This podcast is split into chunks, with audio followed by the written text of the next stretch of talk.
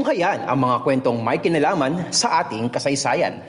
Palaguin ang inyong kaalaman at kamalayan sa mga napapanahong issue na pinag-uusapan. Narito na ang Fact on Track sa podcast.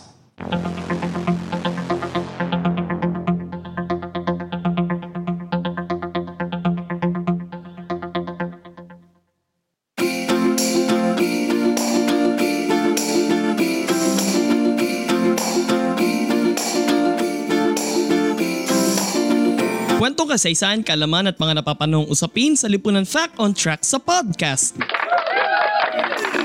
Tayo po ngayon ay napapakinggan sa Spotify, Anchor, Pocket Cast, Google Podcast at sa Red Circle. And napapanood nyo rin po itong video na ito sa YouTube and na ina-upload na rin natin ito sa Facebook, sa TikTok at sa ah, Instagram. Kung kayo po ay bago pa lamang po sa ating YouTube channel na Podcast ni Mans, i-click nyo po ang subscribe button pati rin pong notification bell button. Ang pindutin nyo po doon yung all para masundan nyo po yung mga susunod na episodes ng Fact on Track sa podcast pati rin po ang GPS Podcast. And also, kung nanonood naman po kayo sa ating uh, Facebook page na Podcast ni Mans, don't forget to like and follow our page. And also, sundan nyo rin po ang Podcast ni Mans sa Instagram at sa TikTok.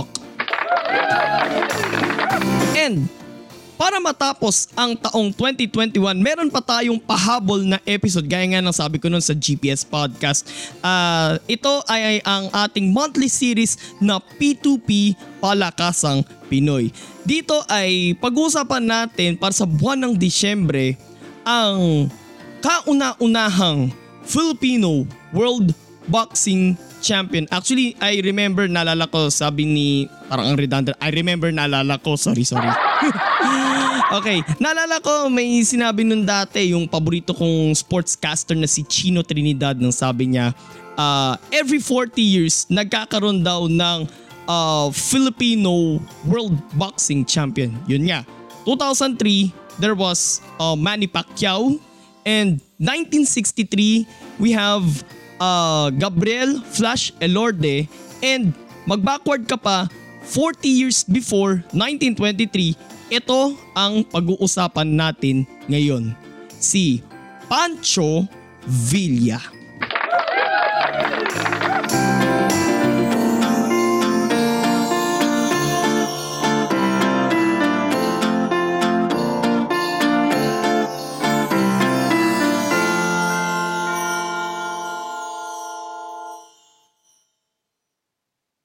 Fact on Track sub podcast.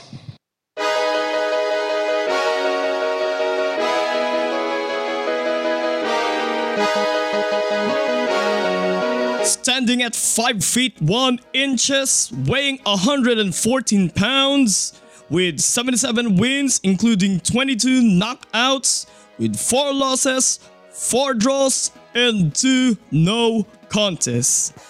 From the municipality of Ilog, province of Negros Occidental, Philippines, the first Filipino and Asian world flyweight champion, Francisco Gilledo or Pancho Villa.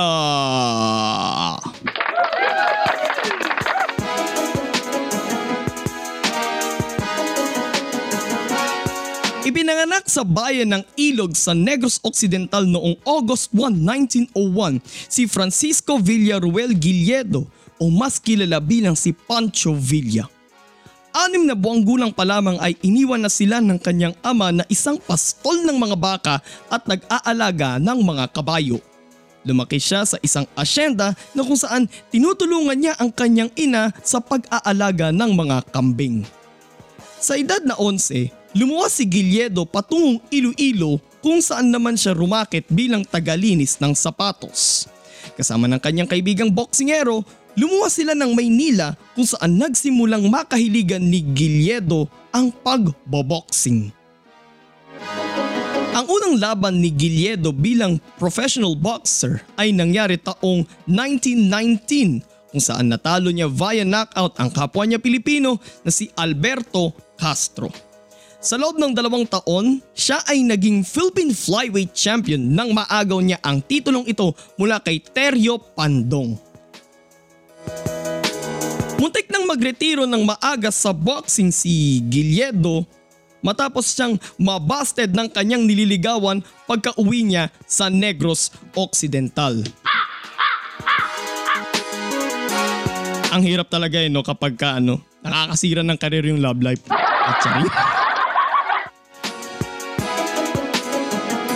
Subalit ang suportang nakukuha ni Giliedo sa kanyang mga tagahanga ang nagtulak sa kanyang ipagpatuloy ang kanyang sinimulang karera sa boxing. Isang Amerikanong boxing promoter ang nakakita sa angking talento ni Giliedo, si Frank Churchill na noon ay nakabase sa Maynila. Nakuha rin ni Giliedo ang atensyon ng opisyal ng planta ng yelo at boxing manager rin na si Paquito Villa. Simula nang makuha siya ni Churchill, dito na sinimulang tawaging si Giliedo sa pangalang Pancho Villa. Mula sa pangalan ng isang guerrilla leader sa bansang Mexico.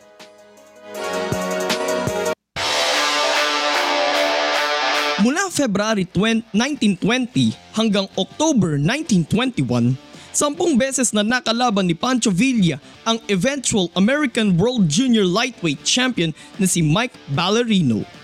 Sa, sa siyam nilang or sa sampung nilang mga laban, anim na beses nanalo si Pancho Villa kontra kay Ballerino.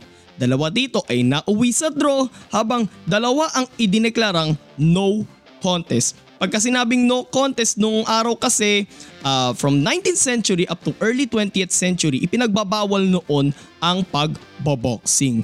Pero nung early 20th century rin uh, ang referee ay tinitigil niya yung laban kapag ka nakikita niya na kapag ka may isa or parehas yung boxer ay parang walang kagana-gana.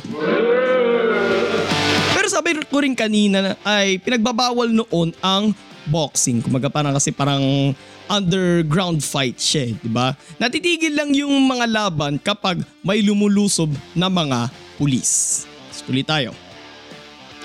Isa rin sa mga notable na nakalaban ni Pancho Villa ay ang Welsh boxer at dating world flyweight champion na si Jimmy Wild na noon ay nagbalik sa ring mula sa panandali ang pagkakaretiro sa boxing upang makuha ulit ang kanyang dating titulo. Ano siya, Ricky Hatton?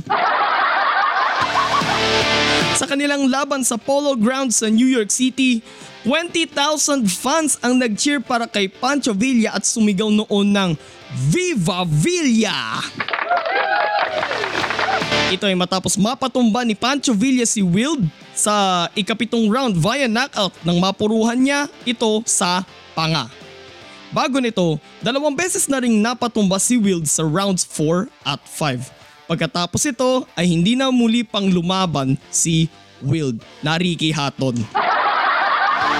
Pero additional trivia lang ano mga kapodcast. Di ba sa, sa modern boxing, sa Olympics, 3 rounds lang and each round is 3 minutes. And sa pro boxing naman, minimum of 4 rounds and maximum of 12 rounds. Depende sa kung anong category ito. Pero ganun din, each round has 3 minutes. Pero sa maniwala kayo sa hindi, nung araw mga kapodcast, up to 15 rounds ang isang laban. And guess what kung ilang minuto kada round? 5 minutes. Ang tagal matapos malamang siguro may iba uh, sobrang tibay na nila kapag nakaabot kapag nakaabot na sila ng round 15. May singit ko lang ano, naalala ko lang yung Thrilla in Manila nung 1975. 15 rounds din yon pero round 14 pa lang ay doon na natalo si Joe Frazier kontra kay Muhammad Ali. So panalo doon si Muhammad Ali. Okay? So ganun yung laban noon.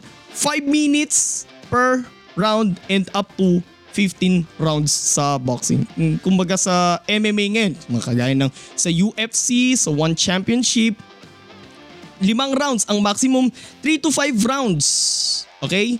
And each round has 5 minutes. Okay? So naisingit ko lang. Tuloy tayo. Sa tagumpay na iyon ni Pancho Villa ay siya na ang kauna-unahang Pilipino at asyanong naging World Flyweight Champion. Ang kanyang panalo kontra sa Pilipino rin na si Clever Sensio noong May 2, 1925 na ginanap noon sa Wallace Field sa Ermita, Maynila na ngayon ito na yung Burnham Green dun din sa Ermita. Itong Wallace Field, dito rin dinaraos yung Manila Carnival, especially yung taong nang ginaganap na Carnival Queen, yung coronation dun sa magiging Carnival Queen. Ang kanyang huling panalo sa kanyang karir. Natalo man siya sa kanyang kahuli-huliang laban niya sa kanyang karir kontra sa Canadian boxer na si Jimmy McLarnin noong July 4, 1925 sa Oaks Ballpark sa Emeryville, California. So sa huli niyang laban, doon na siya natalo. Sa buong karir ni Pancho Villa, nakapagtala siya ng 77 wins kung saan 22 dito ay via knockout apat na talo na wala namang knockout doon, lahat puro decision. Apat na draws at dalawa doon ang idineklarang no contest. So a total of 87 bouts yung tawagin sa lengguwahe sa boxing.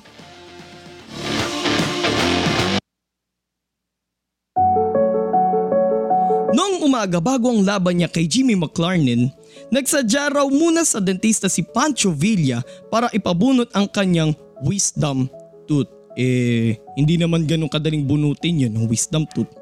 Sa kabila ng iniindang kirot dulot ng pagka, pagkakabunot, lumaban pa rin si Pancho Villa. Yun nga yung ninabasa ko, sabi daw, lumaba, lumalaban raw siya at para maprotektahan raw yung ano, yung bahaging nabunot is inaano niya raw, parang sinasalag niya raw yung ano, yung sasalubong na kamao. Nung nakalaban niya nun si Jimmy McLaren. So mag-isipin nyo, kunyari dito siya na ano, dito binunot yung wisdom tooth. Parang pag aatake yung kamao dito, mag, magano siya ng left hook, parang gaganito si Pancho Villa and then yan, atake siya ng ganyan. Tuloy tayo. Ilang araw matapos ang kanyang laban, tatlo pang ngipin ang kanyang pinabunot matapos matuklasan ang namuong impeksyon sa bahaging nabunot. Pero sa halip na magpahinga gaya ng bilin ng kanyang doktor, nakipagkita pa rin siya sa kanyang mga kaibigan dahilan ng paglala ng kanyang kondisyon. Hashtag pasaway. Sinabi na ngang pahinga muna pero nakikipagkita pa rin sa barkada. July 13, 1925 isinugod sa ospital si Pancho Villa at dito natuklasan na kumalat na ang impeksyon sa kanyang lalamunan at humantong sa pagkakaroon nito ng Ludwig's angina. Yung Ludwig's angina, ito ay isang uh, impeksyon sa ibabang bahagi ng bibig sa ilalim ng dila dito. Isinailalim pa siya sa operasyon pero nauwi siya sa comatose. Kinabukasan, July 14, 1925, at the young age of 23 mga kapodcast, binawian na ng buhay ang unang Filipino World Boxing Champion na si Pancho Villa. Inuwi ang kanyang mga labi dito sa Pilipinas at nang sumunod na buwan ay inihatid na siya sa kanyang huling hantungan sa Manila North Cemetery. October 1961 nang mapabilang si Pancho Villa sa Boxing Hall of Fame ng Ring Magazine. Siya rin ang ikalawang Pilipinong boksingero na na-induct sa International Boxing Hall of Fame noong 1994 kasunod ng isa pang Filipino World Boxing Champion na si Gabriel Flash Elorde. Na-induct si Flash Elorde noong 1993. Hinirang rin siyang number one flyweight boxer ng 20th century ng Associated Press noong 1999 katabla ang Mexicanong boxer na si Miguel Canto. Pang 59 din siya sa listahan ng 80 best fighters of the last 80 years ng Ring Magazine noong 2002. At noong 2010, isa rin si Pancho Villa sa unang batch ng mga Pilipinong atletang na-induct sa Philippine Sports Hall of Fame.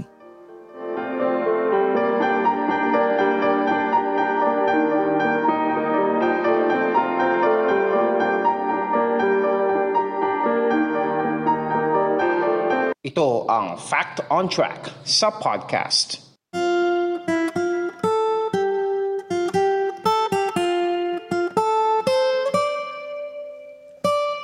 Once a legend, always a legend. So, mag-iisang siglo na uh, nang wala si Pancho Villa pero yung contribution niya sa larangan ng Philippine boxing ay kailanman ay hindi na mabubura sa kasaysayan ng Philippine sports. And with that, ito na ang huling episode natin dito sa podcast ni Mans.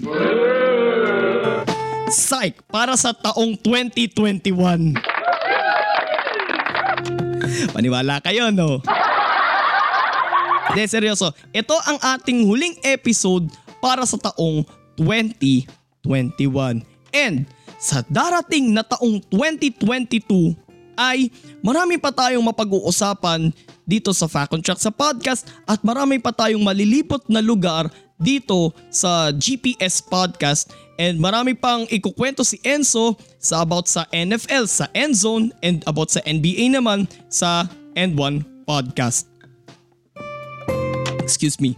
So, once again, dito tayo nagtatapos para sa taong 2021. And kung nagustuhan niyo po yung episode natin ngayon, like, comment, share, and subscribe sa ating YouTube channel na Podcast ni Mans and don't forget to click the notification bell button. And sundan niyo rin po at ilike ang ating Facebook, Instagram at TikTok account Podcast ni Mans. And sundan niyo rin po ang Fact Track, ang GPS Podcast, ang Endzone with Enzo at ang End1 Podcast sa ating mga audio platforms. And sundan niyo rin po ako sa iba pang mga social media accounts sa Twitter at mans underscore F1995 sa Instagram at mans.95 underscore, sa Kumu at podcast ni Mans, and sa Laika at mans F1995. Namamalimos po ng gems. De, to be honest, matagal na akong hindi nagbubukas ng Laika. So, palimos po ng gems. So magkita-kita tayo sa taong 2022 dito sa podcast ni Mans. Ito po si Mans. God bless everyone. God bless the Philippines. Purihin po ang Panginoon. And mula po dito sa podcast ni Mans, kami po ay bumabati sa inyo ng isang Happy New Year! See you in 2022 mga kapodcast.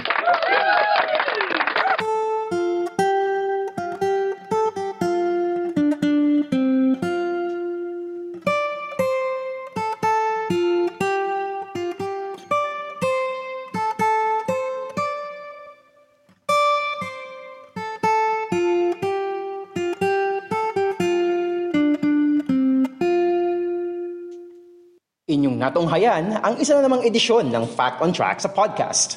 Patuloy na subaybayan ang Fact on Track sa Spotify, Anchor, Google Podcast, Red Circle at Pocket Cast. At mag-subscribe sa podcast ni Mans sa Facebook, YouTube, Twitter, Kumu, Laika at TikTok. Maraming salamat sa inyong patuloy na pagsubaybay.